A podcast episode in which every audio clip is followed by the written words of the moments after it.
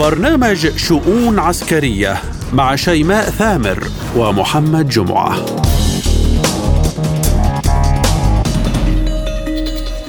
ملفات عسكرية وشؤون جديدة من وكالة سبوتنيك الإخبارية بموسكو. نتناوب على تقديمها لكم أنا شيماء ثامر. وأنا محمد جمعة ونستهلها بالعناوين. الجيش الروسي يستهدف البنية التحتية الأوكرانية بصواريخ كينجال ردا على الأحداث في بريانسك. ضابط بالمخابرات الأمريكية الصراع في أوكرانيا اقترب من مرحلة النهاية وروسيا ستفكك الأسلحة اللوجستية الأوكرانية. لويد أوستن في الشرق الأوسط وزيارة مفاجئة إلى بغداد فهل إيران هي السبب؟ الصين تزيد من ميزانيتها العسكرية والبنتاغون يطلب تمويلا كبيرا لقوات المحيط الهادئ فهل راحت رؤوس الحراب نحو الصين؟ تحية طيبة لكم أينما تكونون وإلى التفاصيل والبداية بالملف الروسي الأوكراني والأحداث الميدانية أعلن المتحدث باسم القوات الروسية الجنرال لوكاشينكو أن القوات الروسية استهدفت أهدافا محددة للبنية التحتية العسكرية للجيش الأوكراني. لوكاشينكو أكد أن الهجوم كان بصواريخ كينجال الفرط صوتية والتي لديها قدرات نووية. الصواريخ أصابت الأهداف بدقة عالية مبينا في الوقت نفسه أن الاستهداف جاء ردا على الهجوم الذي تعرضت له مقاطعة بريانسك الروسية. وبينما أعلنت موسكو منذ أكثر من أسبوعين أنها عدت استراتيجية عسكرية جديدة في الميدان، أكد ضابط في المخابرات البحرية الأمريكية بأن القوات المسلحة الأوكرانية قد بدأت بالتفكك وأن الصراع في أوكرانيا دخل مرحلته الأخيرة.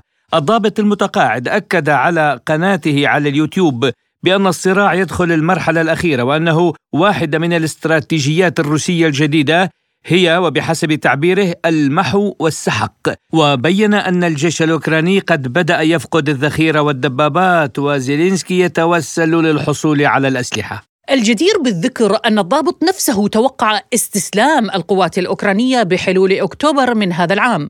وأكد أن أوكرانيا لن يعد بإمكانها الحصول على المساعدة الغربية بحلول منتصف الصيف وأنها ستهزم في الخريف. فما هي دلالات الاستراتيجية العسكرية الروسية الجديدة؟ وهل ستصمد قوات كييف أمامها؟ للحديث أكثر عن هذا الموضوع نستقبل معنا عبر الهاتف من دمشق الخبير العسكري اللواء رضا شريقي. مرحبا بكم سيادة اللواء بشؤون عسكرية وشكرا على تلبية الدعوة. بداية سيادة اللواء روسيا تستهدف البنية التحتية العسكرية بصواريخ كيجال الفرط صوتية. هذه الصواريخ لديها قدرات نووية محددة. هذا الاستهداف جاء ردا على ما حدث بمقاطعة بريانسك الروسية. كخبير عسكري كيف تقرأ دخول كينجال إلى الميدان؟ صباح الخير.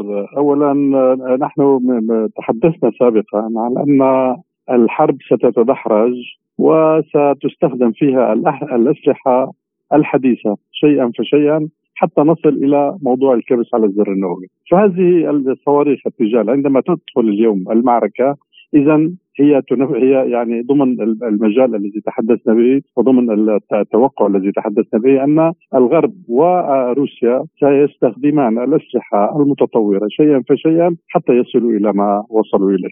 الاتحاد الروسي بحربه ال يعني المشروعة بكل ما تعني هذه الكلمة وهذه قناعتي الشخصية، هذه الحرب المشروعة بالنسبة للاتحاد الروسي آه، آه، يمكن أن يزج في هذه الحرب كل ما يستطيع لتحقيق النصر. وكنا قد تحدثنا سابقا أيضا على أن الاتحاد الروسي أو الجيش الروسي يستعد لهجوم كاسح في الربيع في هذا الربيع. وبالتالي استخدام هذه الأسلحة آه، تجال اليوم هي الفرط صوتيه التي يعني لا يمكن التصدي لها ويمكن أن تنفذ مهامها تحقق مهامها بشكل أكيد. هذه هذه الصواريخ آه، استخدمت اليوم لضرب البنى التحتية أيضا. وما يعني كما كما آه، ذكرت وكالات الأنباء أن هناك 40% من الشعب الأوكراني اليوم لا آه، يعني لا يستطيع أن يضيء لمبة أو أو أن يستفيد من الكهرباء، وبالتالي الاتحاد الروسي أو الجيش الروسي سيستمر في موضوع ضرب كل المؤسسات أو الجهات التي يمكن أن تقدم الدعم للجيش الجيش الأوكراني حتى يحققوا النصر وخاصة ما يتعلق بالمناطق الشرقية المناطق اقليم دونباس إن كان لوهانسك ولا كان أو كان دونيتسك في هذه المنطقتين و يعني لاحقا سيكون إلى خرسون ومنها إلى كل المنطقة الممتدة جنوب شرق جنوب شرق أوكرانيا، هذه المنطقة يعني أصبحت في عداد الدول أو في عداد المقاطعات التي تخضع للسيطرة الروسية، وبالتالي لن يسمح الروس أو الجيش الروسي لن يسمح لأحد من الاقتراب وخاصة بخموت وجوارها أن يقترب منها أحد، وبالتالي المفاوضات اليوم هي الحل الأمثل لهذه الحرب، وكما تعلمين أن الجيش لأن القيادة الروسية مستعدة لهذا لهذا التفاوض ولهذه لهذا الحوار. ولكن الأمريكان يعني بسلطتهم وبتصرفاتهم التي يريدون بها إنهاك الغرب وانهاك إنهاك أوروبا وإنهاك أوكرانيا بالدرجة الأولى وروسيا فهم مستمرون في سياستهم الرعناء ل يعني الايحاء الاوكرانيين بأنكم ستنتصرون، ولكن مؤخرا يبدو أن الأمريكان اقتنعوا إلى حد ما أن الانتصار لزيلينسكي وجماعته لن يكون اطلاقا وأعتقد أنهم في الخفاء أو تحت الطاولة يفكرون في عملية إزاحة زيلينسكي ونتمنى أن يكون ذلك لأن هذا سيختصر مراحل من مراحل الحرب. سيادة اللواء اليوم ضابط في المخابرات الأمريكية أكد أن الصراع دخل مرحلته الأخيرة وأن روسيا تعمل على استراتيجية جدية وهي المحو والسحق. ونفس الضابط كان قد أكد بأن أوكرانيا لن تصمد طويلا بحلول أكتوبر وأنها سوف تستسلم. كيف تقرأ استراتيجية روسيا الجديدة عسكريا؟ وكيف تعلق على رأي هذا الضابط الأمريكي المتقاعد؟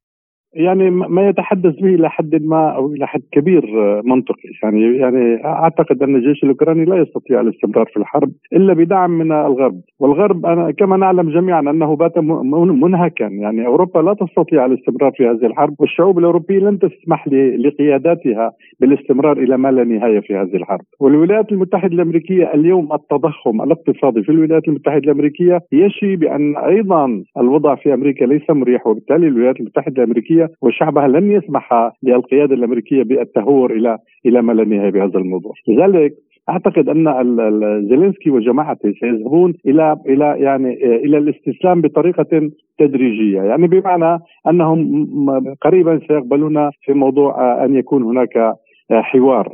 عن عن طريق دولة دولة ثالثه وبعدها سيدخلون المفاوضات وبعدها سيكون هناك استسلام للجيش الأوكراني لأنه لأن هذا الجيش بالأصل هو يعني من بقايا جيش الاتحاد السوفيتي السابق وبالتالي أسلحته ليست بالمستوى الذي يمكن أن يضاهي أو يواجه الأسلحة الفرق الصوتية التي تحدثنا عنها إن كانت الصواريخ أو كانت الدبابات الحديثة وكانت أو كانت الأسلحة البحرية أو كانت الأسلحة الجوية، وبالتالي الاتحاد الروسي لديه الإمكانية، الاتحاد الروسي يعني روسيا هي هي قارة. روسيا فيها من الإمكانيات البشرية والإمكانيات الإمكانيات البشرية والإمكانيات المادية ما يجعلها أو ما يسمح لها بالاستمرار بالحرب إلى سنوات وليس سنة وشهر وشهرين. وبالتالي يفهم الأوكرانيون يعني باتوا يفهمون أن هذا الموضوع وهذا الزج بهم هو هو ذاهب بهم إلى نهايتهم. باتوا يشعرون الشعب الأوكراني بات يشعر أنه هو المستهدف وهو الضحية سيكون بهذا الموضوع. وبالتالي سيذهبون إلى أعتقد سيذهبون إلى إلى إنهاء الحرب بأي شكل من الأشكال. وهذا الموضوع أعتقد أن الرئيس بوتين والقيادة في روسيا يرحبون بأن يكون كما أفهمها أنا شخصيا أنهم يريدون أن تكون هذه الدولة ليست تابعة للاتحاد الروسي بقدر ما هي تكون دولة حيادية، دولة صديقة، دولة جارة دون أي اعتداء من أو دون أي تحريض للآخرين للإنشاء للدولة الجارة التي هي الاتحاد الروسي، فليكن ذلك وبالتالي تكون النتائج يعني لصالح الجميع وأعتقد أنها يعني الحل الأمثل. الخبير العسكري اللواء رضا شريقي كنت معنا ضيفا كريما بشؤون عسكرية شكرا لكم وحياكم الله. ومن الملف الروسي الأوكراني إلى واحد من أهم الملفات العسكرية لاقت متابعة شديدة من قبل الأوساط العسكرية ألا وهي جولة وزير الدفاع الأمريكي الويد أوستن إلى الشرق الأوسط. هذه الجولة والتي بدأها بالأردن وشملت مصر وإسرائيل وزيارة مفاجئة له إلى بغداد. وزير الدفاع الأمريكي أكد أن زيارته لبغداد جاءت للتأكيد على الشراكة الاستراتيجية بين البلدين وتأتي الزيارة قبيل الذكرى العشرين للغزو الأمريكي للعراق كما وجاءت في سياق حركة دبلوماسية واسعة النطاق مراقبون يرون أن زيارة أوستن لم تكن عبثية بل جاءت بالتزامن مع تعالي الأصوات الأمريكية والإسرائيلية بتوجيه ضربه إلى طهران على خلفية مجريات الأحداث في الملف النووي الإيراني. وأن زيارة أوستن لبغداد جاءت لإبلاغ المسؤولين العراقيين بتطورات جوهرية عسكرية تخص إيران وبرنامجها النووي. ليبقى السؤال كيف سيتعامل العراق الذي لديه تحالف استراتيجي مع واشنطن وتربطه تحالفات سياسية متينة مع إيران في حال استهداف القوات الأمريكية لإيران؟ للحديث بشكل موسع ينضم معي عبر الهاتف الخبير بالشأن العراقي الدكتور حيدر البرزنشي مرحبا بكم دكتور حيدر معنا وشكرا على قبول الدعوة. بداية دكتور حيدر كمراقب وخبير بالشأن العراقي كيف تقرأ زيارة الويد أوستن وزير الدفاع الأمريكي إلى بغداد وما هي دلالاتها؟ شكرا جزيلا على الاستضافة تحية طيبة لجنابكم حقيقة هذه الزيارة تأتي آه، بعد زيارة وزير الخارجية الروسي إلى العراق وبعد أن تشكلت الحكومة العراقية الجديدة التي بدأت تبحث عن آفاق وعن علاقات متوازنة في المنطقة وفي المحيط الإقليمي حتى والعالمي. وبالتالي نحن نعتقد أن روسيا هي حليفا استراتيجيا ومهما وشعروا أو شعرت الولايات المتحدة بقلق. هذا الذي دفع وزير الخارجية وزير الدفاع الأمريكي بالزيارة حتى يعطي صورة أننا ما زلنا هناك يعني ما زلنا نراقب ونترقب. على المستوى الجماهيري حقيقة هذه زيارة غير مرحب بها. على المستوى الحكومي أمر طبيعي أنها حكومة وتتعامل بدبلوماسية وتنظر أو تنظر إلى الأمر من زاوية مختلفة تماما. هذا الجانب الأول. دكتور حيدر يعني المراقبون للزيارة وبعض الأوساط الإعلامية العراقية أكدوا أن أوستن جاء لإبلاغ المسؤولين العراقيين بتطورات جوهرية تخص إيران وملفها النووي. كيف تقرأ هذا الرأي؟ وحقيقة هو جاء يحمل رسالة أو رسائل متعددة منها موقف العراق إلى ما حصلت مواجهة أو إذا ما قامت أو قام الكيان الصهيوني باستهداف الجمهورية الإسلامية. ماذا ممكن أن يكون موقف العراق في هذه الحالة؟ والجميع يعلم أن هناك حالة مترابطة عقائديا مجتمعيا أمنا قوميا مشتركا مع الجمهورية الإسلامية لدينا حدود 1450 كيلو متر مشتركة.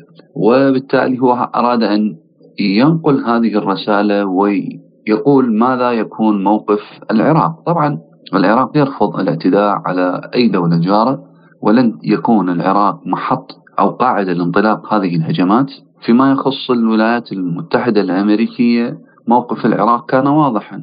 يجب أن تتعامل مع العراق كدولة مستقلة ذات سيادة ولا يمكن للعراق أن يسمح أن آه، يكون جزءا من الحصار على الجمهورية إذا كان حصارا اقتصاديا ماليا أو جزءا من آه، الهجوم أو التأييد الذي يزعم أنه ممكن أن يكون في الأيام القادمة تجاه الجمهورية الإسلامية. ختاما دكتور الكل يعلم أن العراق تربطه تحالفات استراتيجية قوية مع واشنطن. بنفس الوقت العراق حليف لإيران وهناك تقاطعات تجمع البلدين وإيران داعم قوي لفصائل عراقيه مسلحة. السؤال اليوم دكتور حيدر كيف سيكون الموقف العراقي وهنا دعني أتحدث عن موقفين وأقصد الموقف الحكومي في حال تم استهداف إيران عسكريا من خلال القوات الأمريكية وما هو موقف المقاومة أو الفصائل المسلحة التي تنتظر بفارغ الصبر إخراج القوات الأمريكية من العراق. نعم في الحقيقة لن ولم نسمح كشعب وكحكومة كذلك موقف الحكومة واضح أنها لن أو لن تكون الأراضي العراقية محط أو قاعدة لانطلاق الهجمات أو الاعتداء على الجمهورية الإسلامية. هذا أمر ثابت. الأمر الآخر هذا قرار قرار أمن قومي استراتيجي ليس فقط الحكومة هي من تتخذ هكذا قرارات وهي لديها رؤية واضحة بصراحة وإنما الداعمين من الكتل السياسية والمشكلين لهذه الحكومة كائتلاف إدارة الدولة. قطعا لن نسمح كذلك أن يستغل آه، العلاقة الأمريكية العراقية بتوظيفها باتجاه العدائية تجاه الجمهورية الإسلامية. الأمر الآخر آه، وأنا متيقن كذلك أنه آه، الإخوان في فصائل المقاومة سوف تكون جزء لا يتجزأ من منع الاعتداء على الجمهورية الإسلامية. وكما وقفت الجمهورية الإسلامية معنا في محنتنا أيام تصدينا لداعش سوف نقف مع الجمهورية الإسلامية إذا حصل عليها اعتداء من أي دولة أخرى. بالإضافة إلى أنه الجمهورية الإسلامية لديها القدرات العسكرية والطاقات والموارد البشرية الكبيرة التي تستطيع من خلالها أن تدافع على نفسها عن نفسها وتتميز بهذا الدفاع وتتحقق إنجازات كبيرة والساحات تشهد في فلسطين في كل الساحات يعني التي دعمت الجمهورية الإسلامية تلك فصائل المقاومة في تلك المنطقة في فلسطين وفي آه، السوري بشار الأسد لم يسقط هذه النظام فكيفما بدولة مثل قدرات وطاقات الجمهورية الإسلامية؟ هذا هذا أمر ثابت ونعم أنا أقولها أيضا بصراحة أنه فصائل المقاومة الإسلامية تنتظر هذه المنازلة التي أعتقد إذا أقدمت عليها الولايات المتحدة على هكذا حماقة سوف تنهي وجودها إطلاقا في المنطقة ليس فقط في العراق. الخبير بالشأن العراقي الدكتور حيدر البرزنجي كنت معنا ضيفا كريما بشؤون عسكرية. شكرا لكم. وإلى الصين. أكد مجلس النواب الصيني أن بكين ستزيد من ميزانيتها العسكرية بنسبة 7% هذا العام لتصل إلى 1553.7 مليار يوان ما يعادل 252 مليار دولار أمريكي. ولكن البنتاغون لم يقف صامتا على القرار الصيني فقد طلب من الكونغرس تمويلا كبيرا لقوات المحيط الهادئ لسنة 2024 بحوالي 4.15 مليار دولار وبواقع أكثر من ضعف ما طلبه لعام 2022 ذكرت صحيفة بوليتيكو نقلا عن تقرير حول تقييم مستل لاحتياجات قيادة القوات الأمريكية لمنطقة المحيطين الهندي والهادئ فإن التقرير أشار إلى أن البنتاغون طلب زيادة التمويل بشكل كبير للوجود العسكري الأمريكي في المحيط الهادئ. وهذا الأمر يدل على أن إدارة بايدن عازمة على مواجهة السلوك العدواني للصين بالمنطقة بحسب ما جاء بصحيفة بوليتيكو. فهل جاء طلب البنتاغون بعد زيادة ميزانية الصين عسكريا ردا عليها؟ وهل لاحت رؤوس الحرب للتوجه نحو بكين؟ للإجابة عن كل ذلك ينضم إلينا عبر الهاتف من الخرطوم الخبير العسكري الدكتور أمين إسماعيل. أهلا بك دكتور أمين في برنامج شؤون عسكرية. وبداية دكتور هل فعلا إدارة بايدن عازمة على مواجهة السلوك العدواني للصين بالمنطقة بحسب صحيفة بوليتيكو؟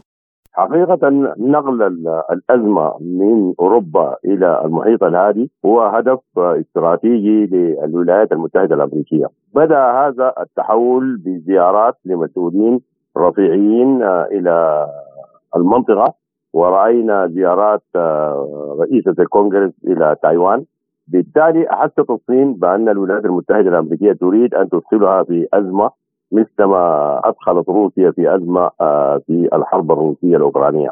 وبدأت الصين تدافع عن نفسها ورأينا آه، جمع المعلومات بالمنطاد وبالأسماك الذكية. ولكن هذا الإحساس آه، لم يكن كافيا للصين لها تخوفاتها. فبدأت في زيادة ميزانية العسكرية وأصدرت العديد من المنشورات. توضح كيفية الصراع مع الولايات المتحدة الأمريكية في الفترة القادمة وأيضا آه، أطلقت آه، ما يعرف ب آه، استراتيجية الأمن القومي الصيني التي أوضحت فيها أن الولايات المتحدة الأمريكية تحارب الصين اقتصاديا وعسكريا وربما تنقل الأزمة إلى بحر الصين الجنوبي حتى توقف الصادرات الصينية. البنتاغون من من من الناحية الأخرى طبعا زاد من من من نسبة المدفوعات للمشاريع الاستراتيجية العسكرية. وهذا يعني ان أن هنالك آه أزمة قادمة. آه ربما يكون فيها استنزاف اقتصادي فقط في زيادة المدفوعات في زيادة الاحتياطات آه، إعلان التجنيد في بكين. حرب بالوكالة من دول موجودة. رأينا اليابان تتسلح. رأينا أمريكا الجنوبية كوريا الجنوبية. تحاول أن تتسلح وتتحدى كوريا الشمالية كل هذا الأمر ينبي أن هنالك أزمة عسكرية قادمه في المحيط الهادي. طيب دكتور، هل جاء طلب البنتاغون بزيادة ميزانيته بعد زيادة ميزانية الصين العسكرية كنوع من الرد عليها؟ وهل نرى شهاب الحرب قد سطع الآن مع الصين؟ الطلائع الأولى تبدأ بالتحضير الاقتصادي.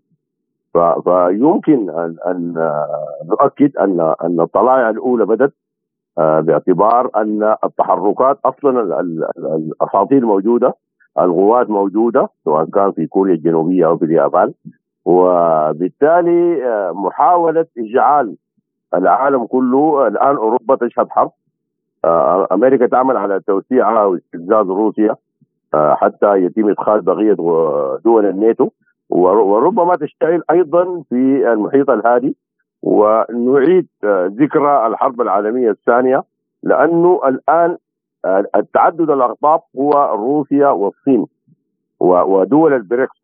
فمن الواضح إنه آه، يتم استنزاف الصين حتى تنهار اقتصاديا آه، واستنزاف روسيا لتعود الولايات المتحدة الأمريكية القطب الأوحد بعد انتهاء الحرب الباردة. ولكن من الواضح الآن صمود الاقتصاد الروسي وصمود الاقتصاد الصيني وجاهزيتهم لصراع قد يمتد لسنوات قد يفسد هذه الاستراتيجية الأمريكية. برأيك دكتور هل تأزم الوضع الآن مع الصين سيخفف قليلا من التأثير الأمريكي على الحرب الدائرة في أوكرانيا؟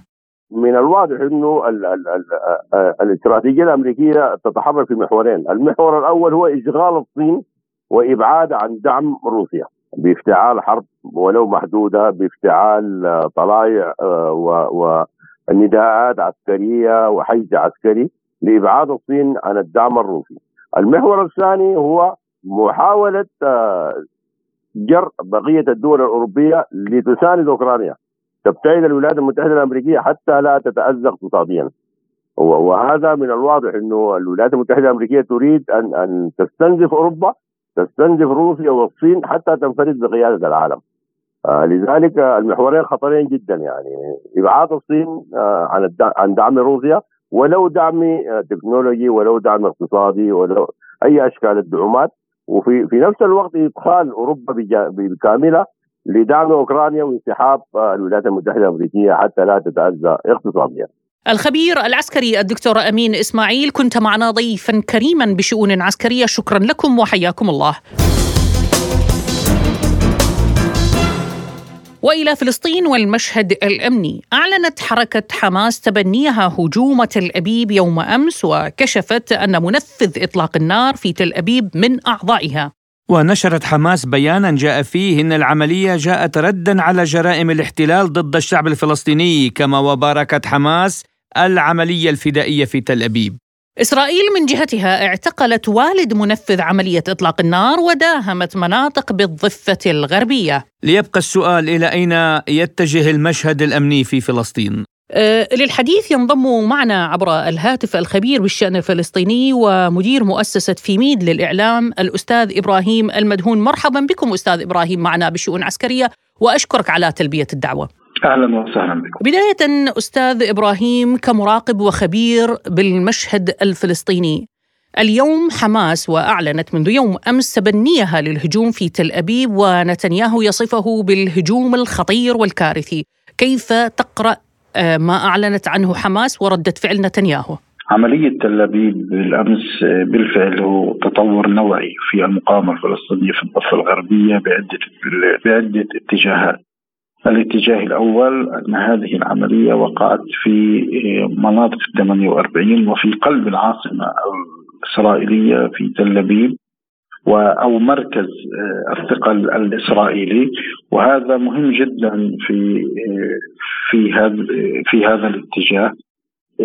كانت العمليات السابقة منذ أشهر متركزة في مناطق ال 67 المحتلة عام 1967 آه، لكن اليوم لا هناك آه، ضربة بالعمق الإسرائيلي. الأمر الثاني واعلان حركة حماس وتبنيها لهذه العملية بمعنى أن العمليات انتقلت من آه، العمليات الفردية ذاتية التوجه إلى العمليات المنظمه الموجهة آه، بالإضافة إلى إعلان حماس و آه، فيه تحدي تحدي للواقع الأمني الصعب في الضفة الغربية وفي تحدي للكيان للاحتلال الإسرائيلي الذي يحاول دائما ضرب مراكز القوى والتبلورات ومناطق التواجد التي فيه تواجد للفصائل الفلسطينية.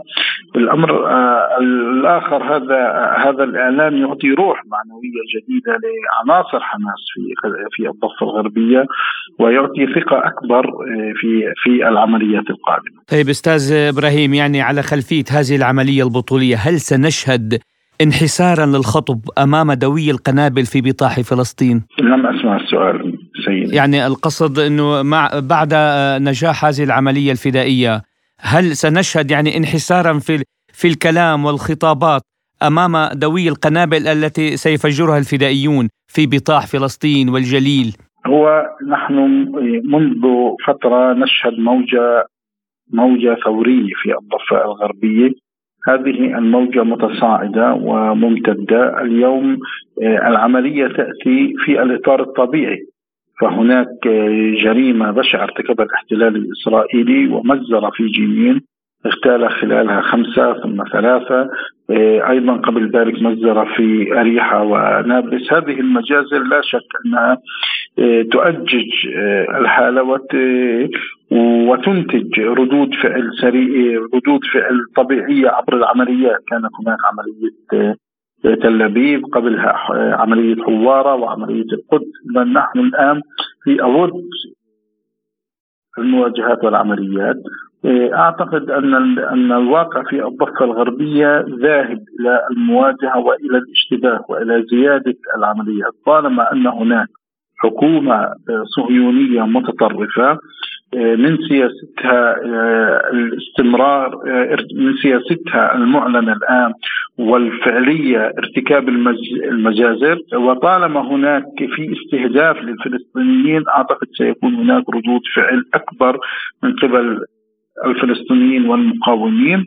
والرهان على أن المجازر سترهب شعبنا أعتقد أنه رهان خاسر. فما عدا كل مصدره هناك عملية. طيب أستاذ إبراهيم ختاما سؤالي الأخير لكم. يعني اليوم تل أبيب يعني منذ الفجر اعتقالات ومداهمات في مناطق بالضفة الغربية و اعتقلت والد منفذ العملية الفدائية اليوم. كيف تقرأ ردة الفعل الإسرائيلي؟ خاصة إنه سياسته الأمنية زعزعت كما جاء ببيان آه، حماس. الاحتلال الإسرائيلي يبدو أنه لا يفهم إلا لغة القوة، بعد مجزر الجنين الأولى نفذ الشهيد خيري علقم عملية بطولية اربكت الاحتلال الإسرائيلي وحينما أخذ وقتا من الزمن لم نشهد أي مجزره، بعد هذه بعد هذه العملية بعد فترة قام الاحتلال الإسرائيلي بارتكاب مجزرة في نابلس. كان هناك أيضا عمليه عملية حوار. اليوم أيضا أعاد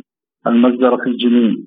فهذه العمليات تردع الاحتلال الإسرائيلي وتعيد حساباته، يمكن أن يكون نتنياهو يتعرض إلى أزمة ومأزق قضائي ومأزق سياسي داخلي يحاول دائما أن تكون ردود فعله أكبر ليهرب من الاستحقاقات الداخلية، لكن طالما هناك مقاومة وطالما هناك ردود فعل آه، سريعة أعتقد أنه ستربك حسابات الاحتلال أو على الأقل ستعيد الحسابات وستجعله يفكر أكثر من مرة.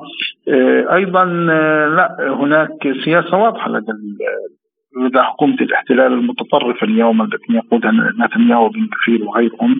وهو الاستمرار في استهداف الفلسطينيين العمل على زيادة الاستيطان آه، العمل على الانتهاكات انتهاكات المقدسات والعدوان على المسجد الأقصى كل ذلك هي آه، لا شك أنها تنتج آه، عملية مواجهة وتوسع من دائرة الفعل ورد الفعل. الخبير بالشأن الفلسطيني الأستاذ إبراهيم المدهون كنت معنا ضيفا كريما شكرا لكم وحياكم الله. كل الشكر إلى هنا نصل وإياكم لختام حلقات اليوم من شؤون عسكرية. رافقناكم بها من وراء الميكروفون محدثتكم شيماء ثامر. وأنا محمد جمعة. شكرنا موصول لضيوفنا الكرام بهذه الحلقة. الخبير العسكري اللواء رضا شريقي والخبير بالشأن العراقي الدكتور حيدر البرزنجي. والخبير العسكري الدكتور أمين إسماعيل والخبير بالشأن الفلسطيني الأستاذ إبراهيم المدهون. للمزيد يمكنكم زيارة موقعنا دوت أي إيه دمتم بأمان الله وحفظه.